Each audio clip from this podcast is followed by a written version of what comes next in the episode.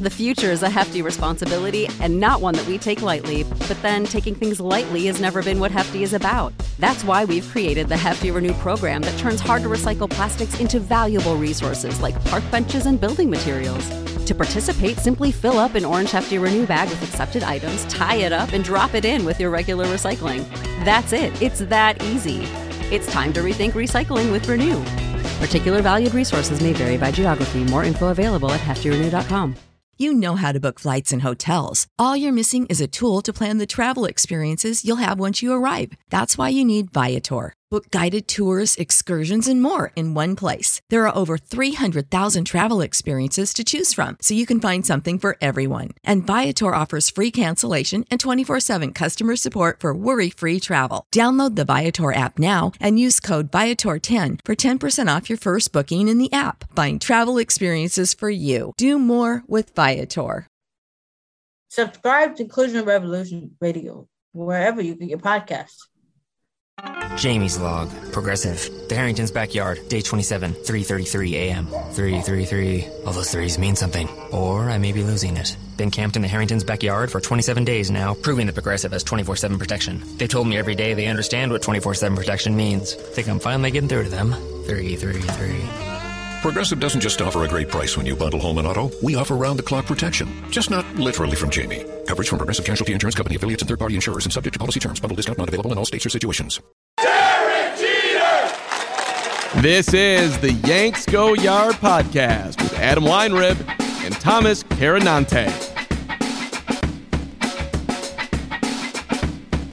Welcome to another episode of the Yanks Go Yard podcast. I'm Adam Weinrib alongside Thomas Carannante. And does anybody have 25 million or so they'd be willing to throw towards a certain second baseman? Folks, make sure to find us on Apple Podcasts, Google Podcasts, Spotify, wherever you do get your podcasts, and drop us a mailbag question along with a five star review, and we will be happy to get back to you in a future episode. Those mailbag questions can include something like, oh, I don't know, when did the Yankees become embarrassingly cheap? Uh, not sure when you want that answer, but it's it's any one of the past 10 years, uh, pretty much, other than the Gerrit Cole year and, and the World Series year, uh, is an answer that works. Uh, Thomas, obviously, we are going to be talking primarily DJ LeMahieu today because though not much has changed, this is the week where the DJ panic has set in as the Yankees have proven that everything we thought we knew about their negotiation tactic is reality. And, and whether you take things at face value or not, the Yanks and DJ's camp are over $25 million apart, and they have now given him permission to seek conversations with other teams, it would appear. Although, honestly, you got to look in the mirror and realize he's probably been doing that all along. Uh, how are you on this beautiful Monday? Have your feelings about LeMahieu and the Yankees changed whatsoever based on getting this information in front of your eyes instead of it being just an inference about what you've already sort of assumed? I was going through my list of uh, to do things for today, and about fourth or fifth on there was to start the DJ GoFundMe because now we've reached mm-hmm. a point where we're not feeling great. Uh, I think in the end, it will probably result in him coming back. But now, like you said, we have all this information in front of our eyes. We it's all out there. We know what's going on. It's it's le- it seems like it's less and less speculation as time progresses apparently Yankees offered four for uh, what was it, seventy five? Uh, well, so it's more than 25 million, right? Mm. So DJ is seeking five years, 100. Mm-hmm. Uh, there's no reason for the Yankees to just go ahead and match that unless it's dire and someone else has offered that. Then yeah. there is a reason to do that. Um, but it's more than 25 million apart. So I would mm. say they've probably offered four years, 70 at this point. Yeah and it's it really is tough because hey, you're looking at the Yankees and you're like, come on, dude, just pay the extra year, and then you're looking at DJ and it's like, man, five for five for a hundred is a lot, and I know he got I, it is, and like I don't know, I'm not one to talk. I'm I'm, I'm never going to be worth 25 million a year or 20 million a year in my entire life, but I know he gave the Yankees a bargain with a two year with that two year twenty four million dollar deal, and he vastly exceeded expectations. He was one of the best players in Major League Baseball, and the price for those guys is what thirty two million a year, somewhere in that range. You're looking at Gerrit Cole, who's thirty six million a year. So, um, Uh, it's tough because DJ's not getting any younger. You don't really know what year five would bring. But then again, you're the Yankees, dude. You're worth five billion dollars, and the twenty, the extra twenty or twenty-five million that you're going to be tacking on to the end of this deal, you're not going to see until 2025 or 2026 or whatever the hell it's going to be. And then we're going to be out of the woods with all this pandemic nonsense. So you're probably going to have the money to do so. And the thing that really bothered me about all this was uh, Los Angeles Dodgers new co-owner. He's a, he's a he's like a partial co-owner. His name is Alan Smolinisky. Um, mm, big man, heavy hitter. yeah, he sounds he sounds like a heavy hitter. Smolini Smolinisky, I think uh, is how you say it. Uh, the Dodgers uh, sold a part of their franchise to the Polish mob. he's actually Armenian, oh, uh, which I was, re- but that's good. Um, Yahoo Finance. He spoke with uh, them, I believe, over the weekend. Um, and he was talking about how he's very bullish on the long term value of sports franchises and that he alluded to Steve Cohen purchasing the Mets in the middle of a global pandemic. And it was the most, it was one of the most expensive sports franchise purchases of all time. And it didn't even include the TV network, which he bought for, I think, an additional like 1.8 or 2 billion dollars. So the guy spent like $4 billion during a pandemic on this baseball franchise and the TV network and nobody's batting an eye. And I understand he's the richest owner in baseball, so he's he's a little bit up there. But when you look at the fact that the long-term outlook here is only looking good, it's pretty much a recession-proof purchase, no matter how you look at it. And you have teams like the Yankees who are saying, "Oh, you know, we lost the most of any MLB team." Okay, let's be generous and say the Yankees lost two hundred million dollars Listen up, Ohio, because this is a test from Pepsi. If you call C-Bus C-Town, you're not from Ohio. If you don't know the Blue Jackets actually have a fifth line, you're not from Ohio. And if you don't know what to say when someone yells OH, you're not from Ohio. We know this because at Pepsi, we are from Ohio. In fact, we bottle ice cold Pepsi right here in C-Bus. So when you're thirsty for something that says you're from here and proud of it, grab a Pepsi and say here's to OHIO, where Pepsi and life are oh so refreshing. In this pandemic year, just based on the loss of concession sales, ticket revenue, merchandise, whatever, and they're worth $5 billion, they can last 23 straight global pandemics again and still have like $250 million left over. So it, to me, it's not relative. Once again, I'm not a money guy, but I do know that assets are obviously very different from liquid cash. But if your net worth is 5 billion and you lost two hundred million dollars, and everything is trending in the direction of returning to normalcy within the next six, seven months, then I think you're good. And I think you should just end this and just give DJ what he deserves, even if he's asking for a little bit too much, because it doesn't matter. It, doesn't matter at the end of the day, and this is just bad press as this lingers on. And you had you had an exclusive negotiating period, and now that's over. And now he's going to be talking to other teams, and you don't know what other teams are going to offer. You don't know if the Los Angeles Dodgers are going to come in and blow him out of the water. You don't know if the Blue Jays are going to spend that extra 20 million to maybe coax him. I don't know. Do I think it's likely? Probably not, but you're leaving it open to chance, and chance is not not a good thing to not have on your side during these kinds of kinds of unprecedented times. Yeah, the bottom line is it's not the worst idea in the world, negotiating wise, to not commit to one of the, you know, three or four most expensive free agents on the market in early December when no one else has shown any inclination of committing to any of the other top names. You know, the Mets and George Springer might be the first match that ends up happening because there's so much smoke there every Yankees LeMahieu report has sort of been uh, a will they, won't they, where, you know, somebody says the Yankees are the favorite and he's their top priority, but will it get done? I guess we'll see. These other teams could eventually uh, dive in and now they're diving in. So, so that never seemed like it was on the verge of completion. Uh, the Mets and George Springer now have probably lapped DJ as the first marriage to occur, but Trevor Bauer is still putting out videos where he's like, "These are my top ten destinations," and the Trevor Bauer market is entirely created by Trevor Bauer and Rachel Luba. Like, I haven't heard a Bauer rumor in real life yet. JT Realmuto won't be a Met. They just signed James McCann, and his market is just a bunch of speculative fits. So it's theoretically good business, I guess. I'm looking in the mirror, just rolling my eyes for the Yankees to say, here's our initial offer. We understand what you're asking, and we're not going to jump our offer up by $25 million just because the fans want DJ LeMahieu back. But that being said, money in the sports realm, especially baseball, is fake. There is no salary cap. If you are rooting against a $5 million or $10 million increase in a deal, you're rooting for the owner to get another boat. Like, there is no good hmm. reason why the money can't be spent. I feel like I'm just, you know, I'm yelling at a, a brick wall here but there is no cap on financial investment. So when you're saying the Giancarlo Stanton deal is hamstringing the Yankees in the DJ negotiations, if the owner's telling the truth, no, it's not, because there's no money that has already been spent stands in the way of future money being spent unless the owner feels personally uncomfortable with spending his money. There's no mechanism in the baseball rule book that stops it.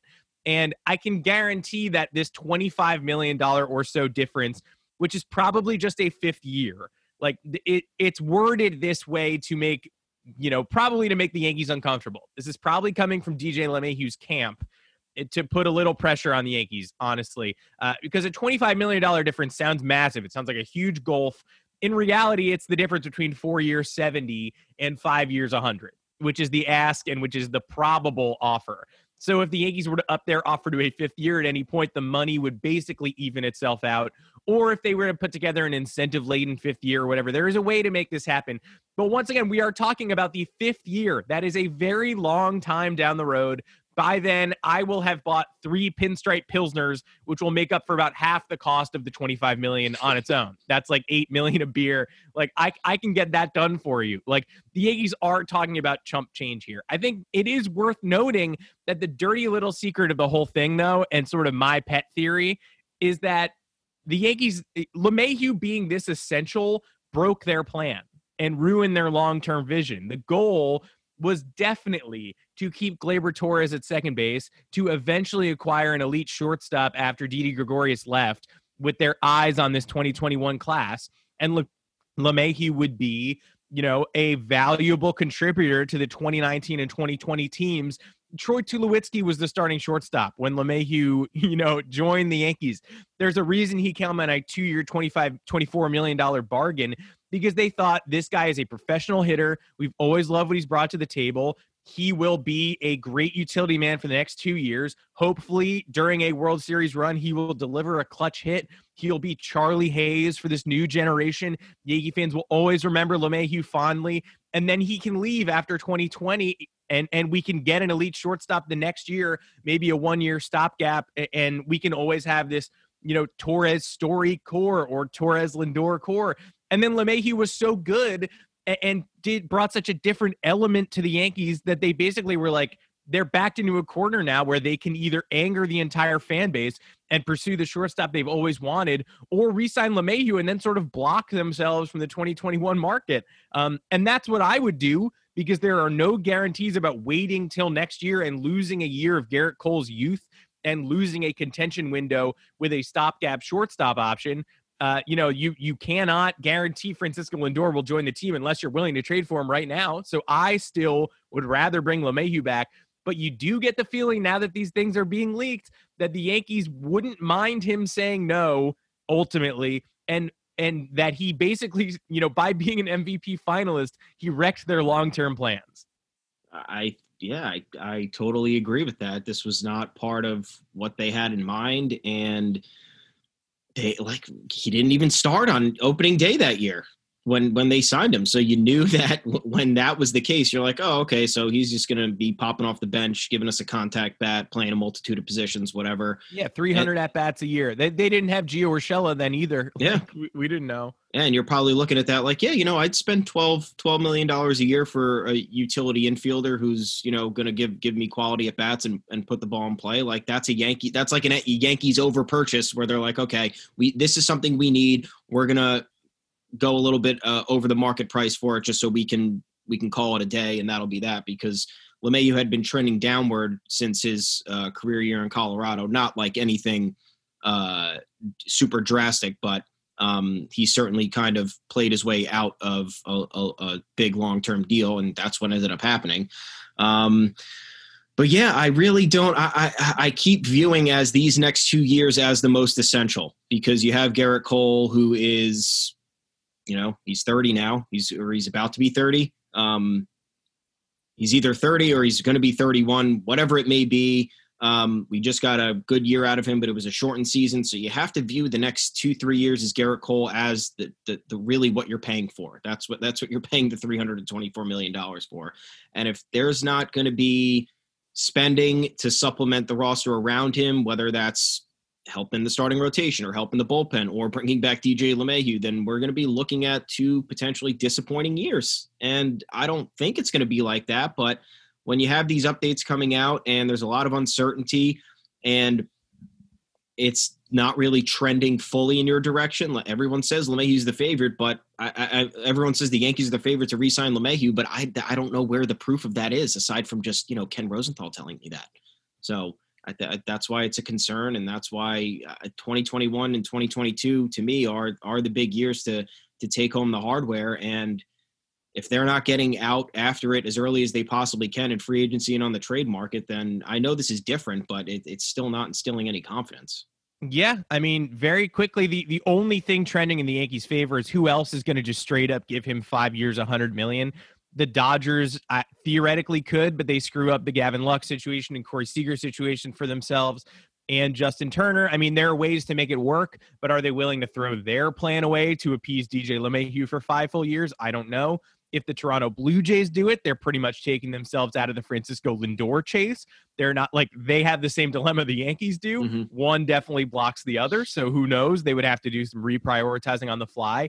And the Mets paying an additional second baseman just to keep Jeff McNeil in left field and screw up their George Springer chase is weird. Um, these are all weird options. There's no perfect five year fit for LeMahieu. Um, and, and the Yankees aren't a perfect five year fit either, folks. Um, he's the one that we want. Uh, we'd like to keep him in place allowing the exploration to get to this point, whether or not he returns, is pretty embarrassing. That's that's my take. That that's sort of the be all end all. Whether he comes back or not, to blow an exclusive negotiating window like this reflects poorly on your priorities. Um, and your priorities may very well be kicking the can down the road to the 2021 shortstop free agent class. But there's no way of knowing that, and so until we know that, it's it's pretty uncomfortable to see it.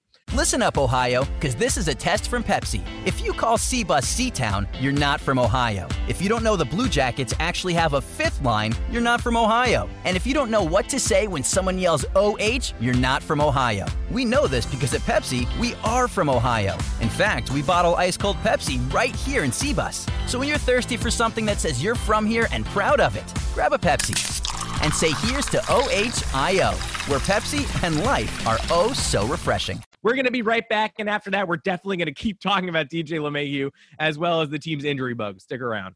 Welcome back to the Yanks Go Yard podcast. So, a- another dirty secret. Obviously, we talked about the fact that the Yankees pretty clearly would prefer having a shortstop in place uh, rather than paying all this money for LeMahieu. Another thing that we've we've pretty much ignored the rest of the offseason developments because we've been so focused on the potential of bringing LeMahieu back and what that means for the roster. And meanwhile, every other bit of news from the current roster is pretty bad.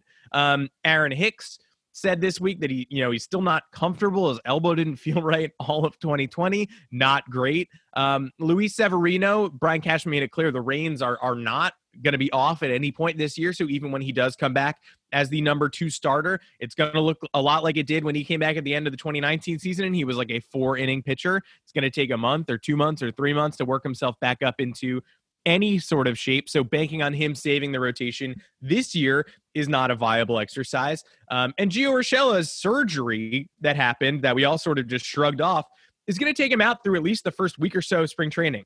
Now we don't know when spring training is. There's a chance it's April instead of March. And then you'll have another month to build up his strength. But there's nothing good about about our third baseman having elbow surgery uh, and, and, knocking him out of offseason workouts. Basically, that that's months without swinging. Uh, that's not valuable. So let's let's talk a little bit about this. I mean, you're a little concerned about Severino, and I think you're basically concerned about all of this. Yeah, I mean, let's let's start with Gio. I think Gio Hicks and Sevy is a great order to go in here. It's also a little bit chronological, so that'll help.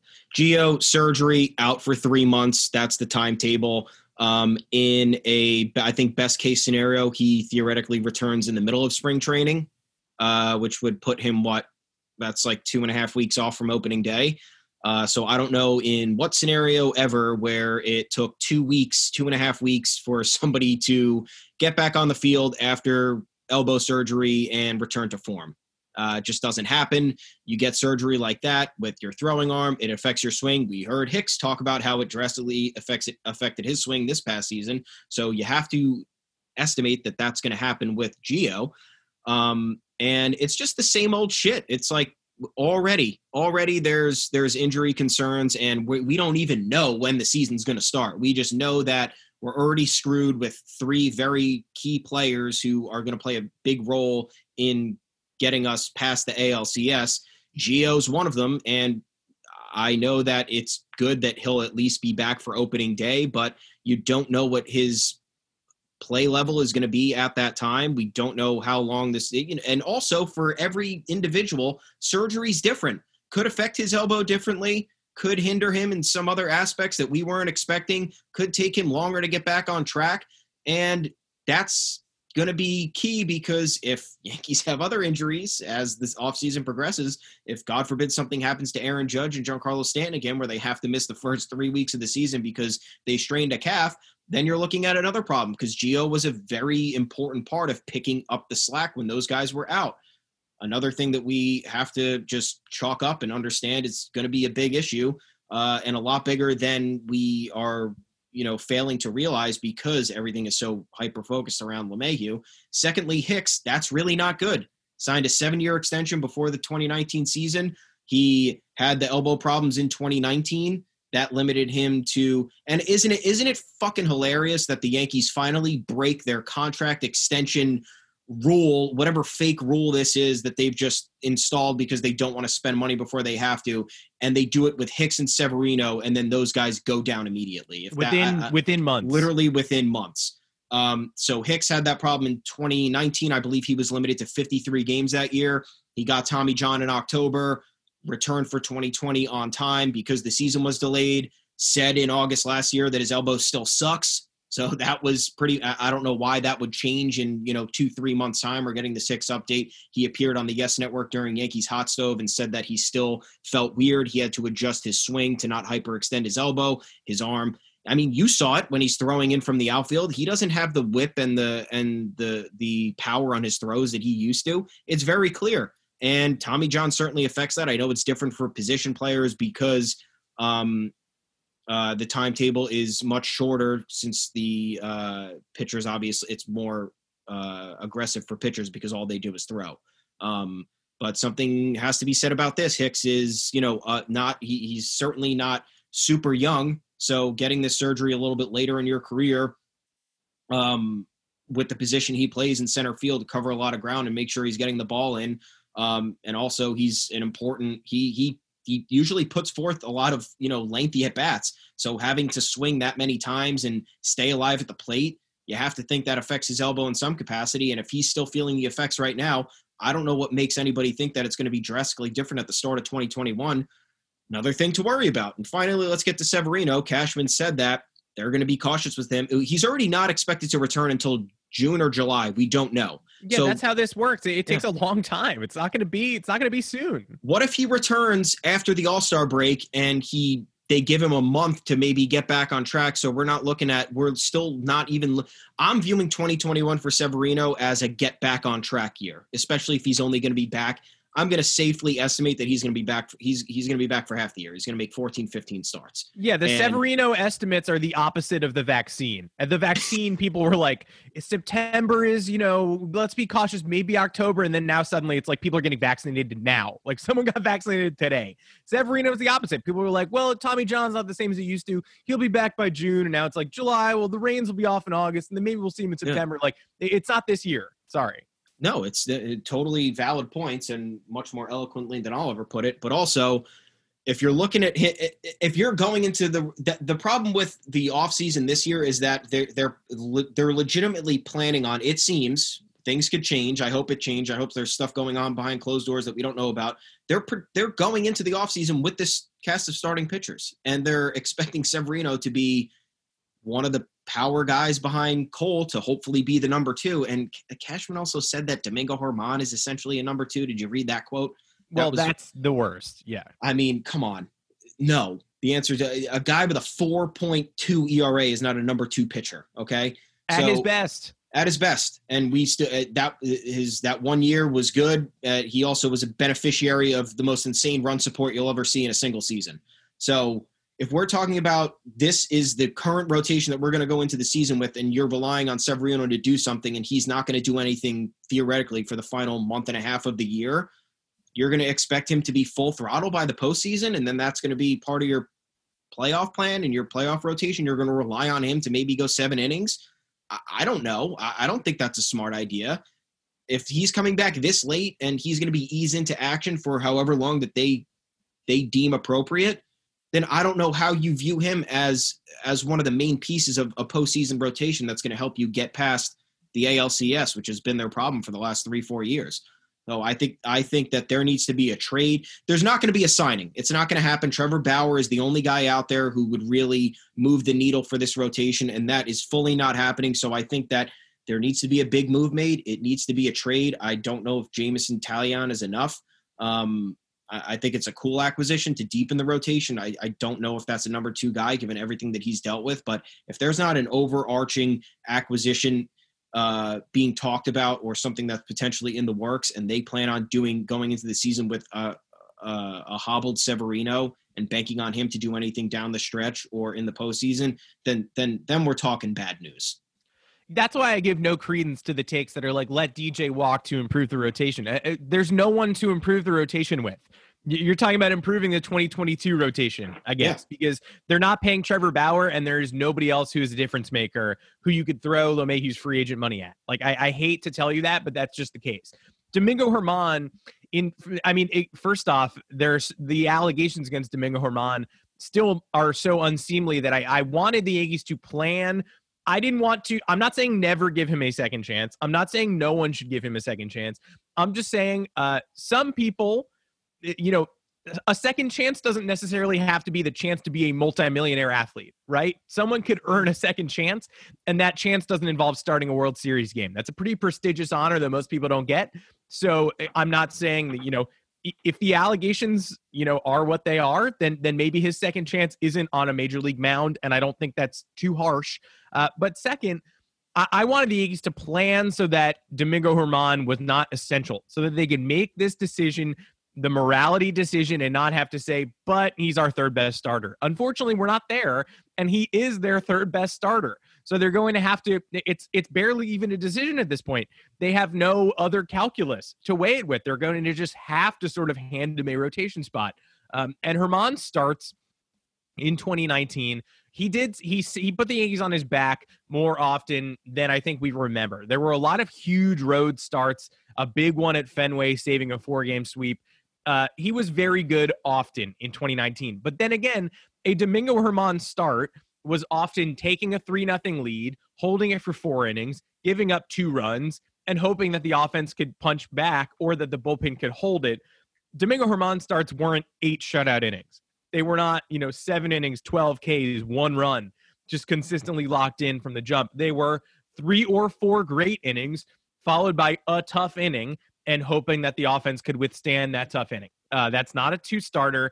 It's probably a four starter. And, you know, all things being equal, I sure that that's somebody who's a valuable component of your roster. And the 2019 World Series might have turned out differently had he been there at full strength or been there at all. Uh, I like all the pieces in the Yankees rotation. This isn't a, question of who I like and who I don't like. I, I love Jordan Montgomery. I think he's going to come into his own in a full season. I love Clarke Schmidt. I want him to win the five starter spot. I love Deivi Garcia. I just don't want any of these people being the last line of defense against a Nick Nelson start. Like these are people I like. These aren't people who should be the prominent members of your rotation on opening day. There's a chance Schmidt goes 6 0 with a 1.45 ERA out of the five spot and then he matters, right? They weren't counting on German entering 2019, and then he made it so that he was, you know, essential, filling in for Luis Severino. There's a chance that these guys could do that and could absolutely take hold of a rotation spot. But to plan for that is embarrassing. So yeah, they're going to have to do something on the trade market because Severino isn't a salve, and these guys at the back end, you know, if one of them doesn't pan out, if you have a Kennedy Hughes Joba situation and they're putting up seven and a half ERAs then there's no one to turn to unless you've planned for it. I like you said, I like these guys too. I, I and I totally agree. But to to to plan for them to be the the the engine for you know that's going to power this team. Obviously, the offense is a big part of it, but we've seen how many years now the starting rotation has held us back.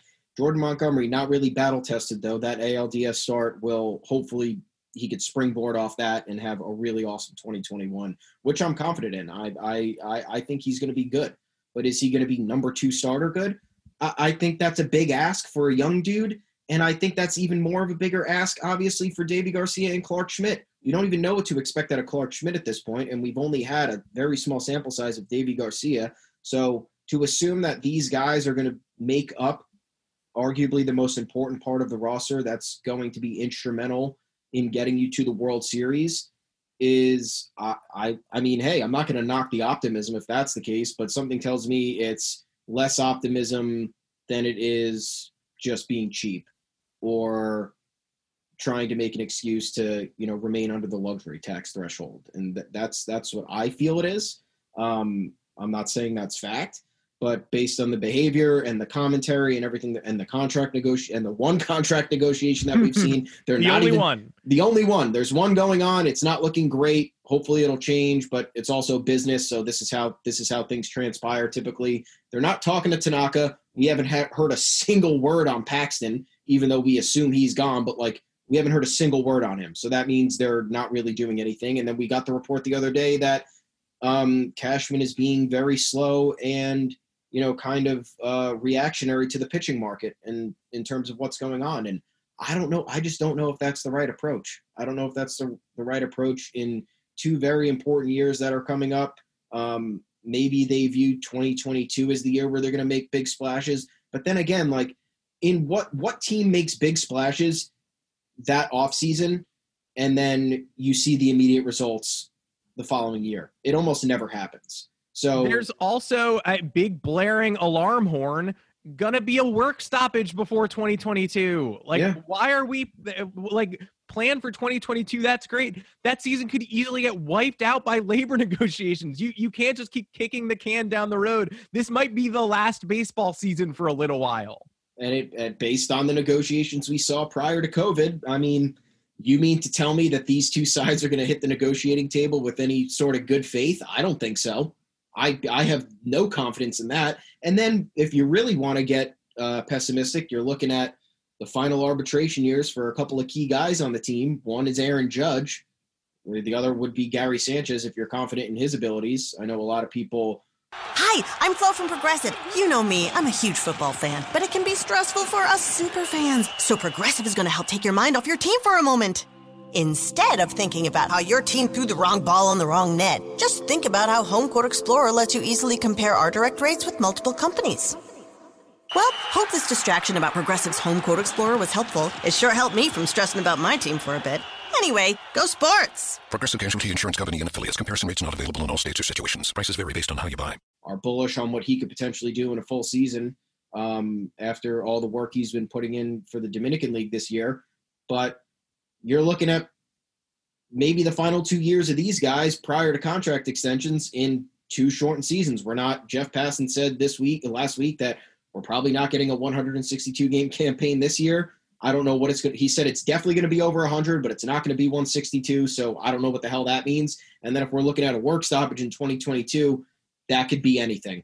So the time to make, and that's probably another, that's probably another aspect weighing into the Yankees' decision making to spend because they're like, okay, why are we going to spend money or you know go for it all when these next two years are going to be shortened seasons and we're not getting our full, you know, theoretically getting our full money's worth of these players or um, you know, there's going to be a lot of uh, I guess, you know, intangible factors like the Rays kind of being a dominant 60 game team, which is what you like to make fun of because everybody was saying that. I also don't really know Totally what it means, but it does help. I mean, it helped. Look at the Reds. The Reds made the Reds made the playoffs and they were, you know, three runs away from getting past the Braves. They just couldn't hit the ball. So that's why this whole thing's different. And then you talk expanded postseason, which is probably going to stick on. And there's a lot of factors here, but I don't know. If I'm rich and I'm the Yankees, I'm probably just moving and moving in on guys during what I feel is an opportunistic situation.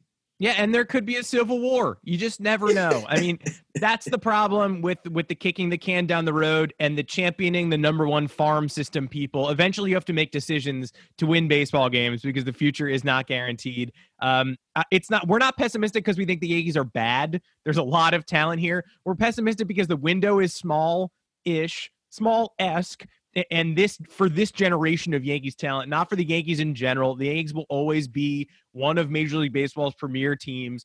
But for this generation of the Yankees, the window is a little smaller than you think. And sometimes you have to bite the bullet and make moves that you're not happy with and that aren't palatable to you at the time because the Toronto Blue Jays are coming. Um, I would I would say the Toronto Blue Jays AL East stock this year is the is you know might be too expensive a buy at this point, but I would say is a pretty safe bet uh, if the Yankees do not uh, get in on the action in the way they should.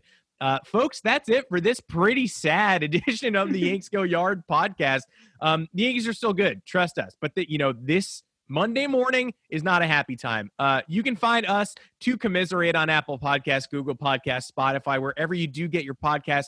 Make sure to drop us a five star review along with a mailbag question don't leave us the review that, that you want to leave for Cashman and Hal Steinbrenner because we know that's that's one or two star maximum.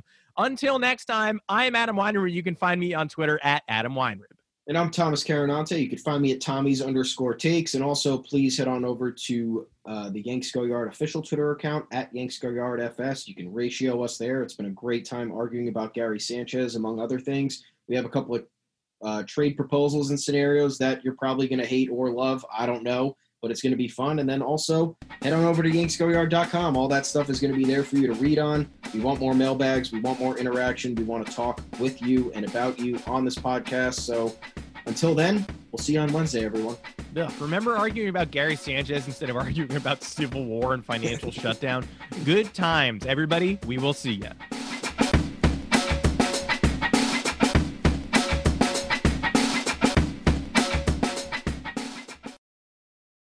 You know how to book flights and hotels. All you're missing is a tool to plan the travel experiences you'll have once you arrive. That's why you need Viator. Book guided tours, excursions, and more in one place. There are over 300,000 travel experiences to choose from, so you can find something for everyone. And Viator offers free cancellation and 24 7 customer support for worry free travel. Download the Viator app now and use code Viator10 for 10% off your first booking in the app. Find travel experiences for you. Do more with Viator. Support for this podcast and the following message come from Corient. Corient provides wealth management services centered around you. They focus on exceeding your expectations and simplifying your life. Corient has been helping high achievers just like you enjoy their lives more fully, preserve their wealth, and provide for the people, causes, and communities they care about. As one of the largest integrated fee only registered investment advisors in the U.S., Corient has deeply experienced teams in 23 strategic locations. Corient has extensive knowledge spanning the full spectrum of